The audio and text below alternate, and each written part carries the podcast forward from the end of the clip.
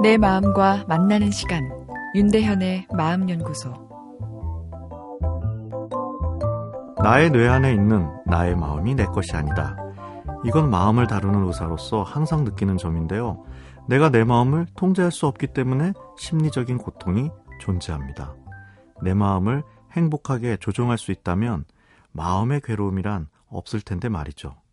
내 마음대로 조종할 수 없는 마음이 주변 환경의 영향도 많이 받으니 더 복잡해지는데요.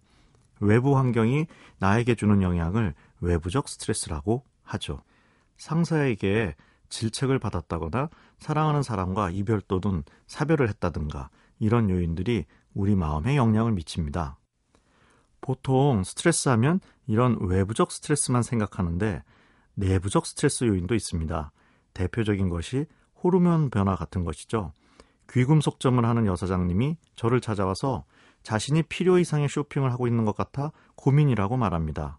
제가 질문을 했습니다.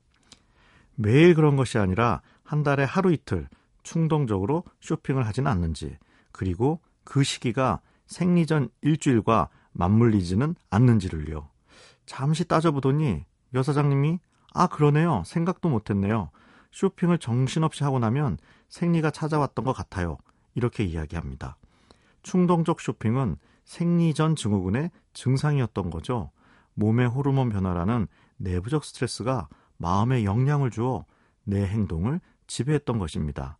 자신의 의지로 과소비 욕구하나 통제를 못하나 이렇게 스스로를 비난할 수 있지만 의학적으로 재해석해보면 사람의 의지로 내 몸의 호르몬 변화하나 마음대로 통제 못하나 이 말과 같은 이야기입니다. 호르몬 변화가 말로 조절될 수 없죠. 약물 치료로 생리전 증후군 증상을 완화하니 그 여사장님은 과소비를 하지 않게 되었습니다. 재미난 해외 연구 결과를 하나 보았는데요. 법원에서 점심시간 직전이 다른 시간에 비해 보석 신청에 대한 기각률이 올라갔다는 연구였는데요. 글쎄요, 연구의 중요성보단 사람이 몸의 영향을 얼마나 받는지를 시사하는 결과라 흥미롭습니다. 배가 고프니 뇌가 예민하고 짜증스러워져 그러다 보면 부정적 판단을 하게 된다는 것이죠.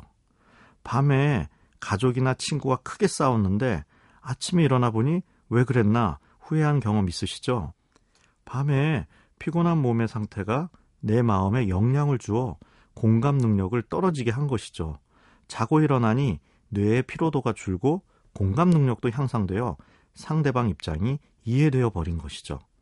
배우자에게 섭섭할 때 혹시 배가 고픈 상황이라면 화내기 전 먼저 허기진 배를 채워보세요.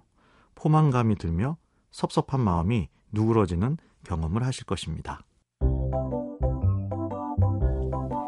윤대현의 마음연구소. 지금까지 정신건강의학과 전문의 윤대현이었습니다.